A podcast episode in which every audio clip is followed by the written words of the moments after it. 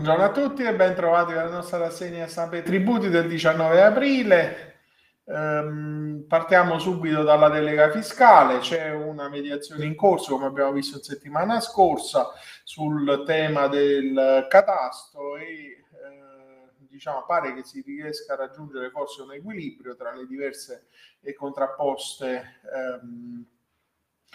esigenze diciamo, dei partiti, eh, troviamo un resoconto um, della situazione attuale nell'articolo di Gianni Trovati sul Sole 24 Ore.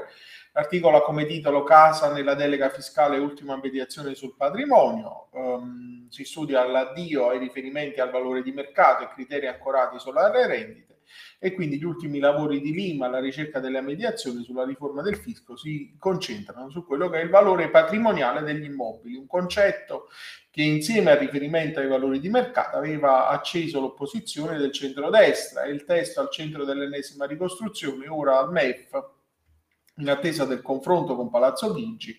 per la proposta di condivisione anche con il centrosinistra prima della ripresa dei voti. Diciamo che nella nuova veste la riforma potrebbe limitarsi a attribuire una reddita aggiornata in base a parametri eh, che perderebbero l'aggancio esplicito ai valori di mercato, senza in ogni caso mettere in discussione l'obiettivo degli interventi che si riassume nell'operazione trasparenza priva di effetti fiscali chiamata secondo Palazzo Chigi a far emergere distanze che separano le imposte attuali dai valori effettivi che vanno a tassare passare su NT Plus enti locali ed edilizia troviamo poi l'articolo di Stefano Baldoni che dà conto della uh, sentenza recente della Cassazione, la 7188 del 2022, secondo cui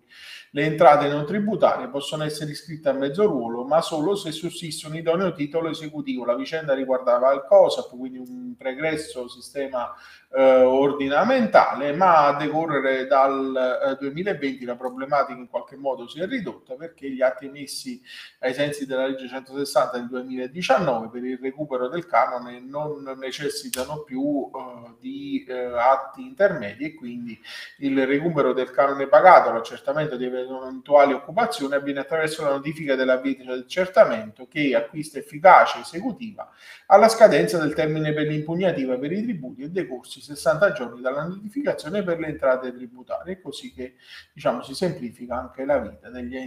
eh, impositori. Eh, passiamo alla rassegna di giurisprudenza della, eh, che troviamo su Italia Oggi, in particolare. Il primo articolo giudicato sanzioni prescritte in 10 anni, qualora la sanzione sia erogata con sentenza passata in giudicato, il termine di discussione si prescrive in 10 anni. E quando stabilisce la stessa sezione della Cassazione nell'ordinanza 1978 del 2022 del 24 eh, gennaio scorso. Eh, e l'attenzione si era eh, diciamo concentrata sulla prescrizione della discussione dei tributi e delle relative eh, sanzioni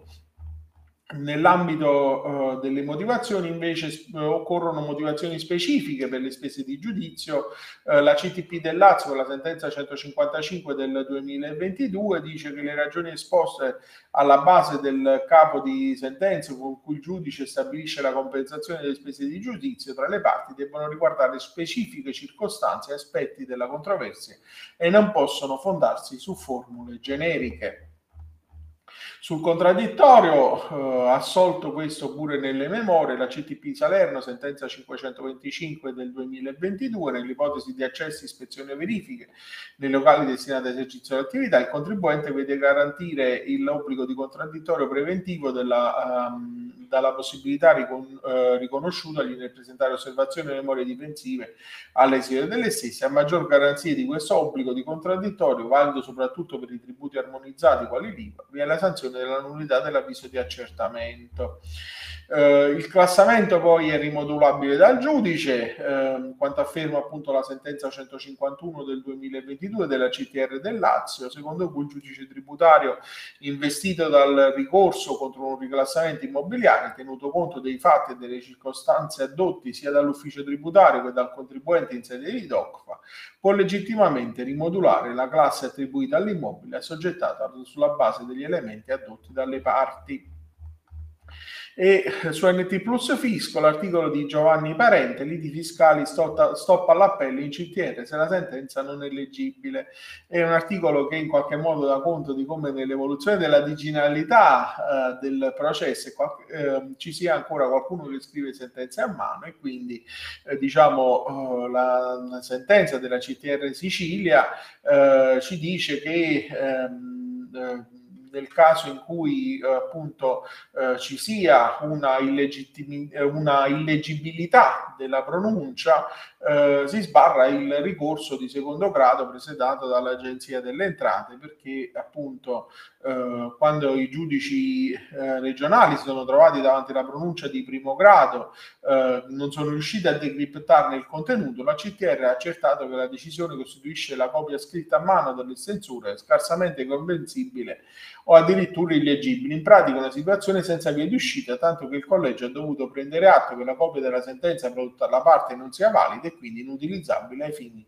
del decidere da parte del giudice di appello.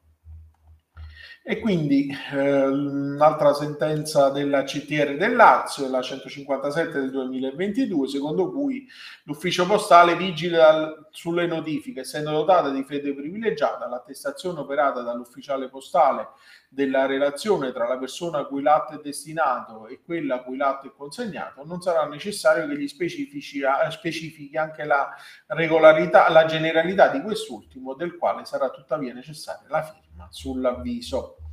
E l'ultimo articolo di oggi, mandato al difensore ultrattivo di Adelaide eh, Caravaglios, eh, la mancata dichiarazione in primo grado e i suoi effetti in una decisione della Cassazione, eh, che è la sentenza 11.193 del 2022, che intervenendo sul ricorso di una signora verso la decisione della eh, Corte di Appello, dice che è legittima stante l'oltrattività del mandato, la notifica al difensore è legittima stante l'oltrattività del mandato, la notifica al difensore difensore, anche se questa eh, non abbia dichiarato in primo grado che la società da lui rappresentata è stata cancellata dal registro delle imprese e quindi eh, anche in questo caso i giudici di secondo grado, pronunciandosi del merito, avevano dichiarato inammissibile il gravato proposto poiché notificata alla società estinta nel corso del giudizio di primo grado, poi intervenuta eh, diciamo, la cancellazione dal registro delle imprese. E con quest'ultimo articolo concludiamo la nostra rassegna di oggi. Vi auguro un buon proseguimento di giornata e un'ottima eh, ripresa di settimana eh, lavorativa e vi do appuntamento a domani.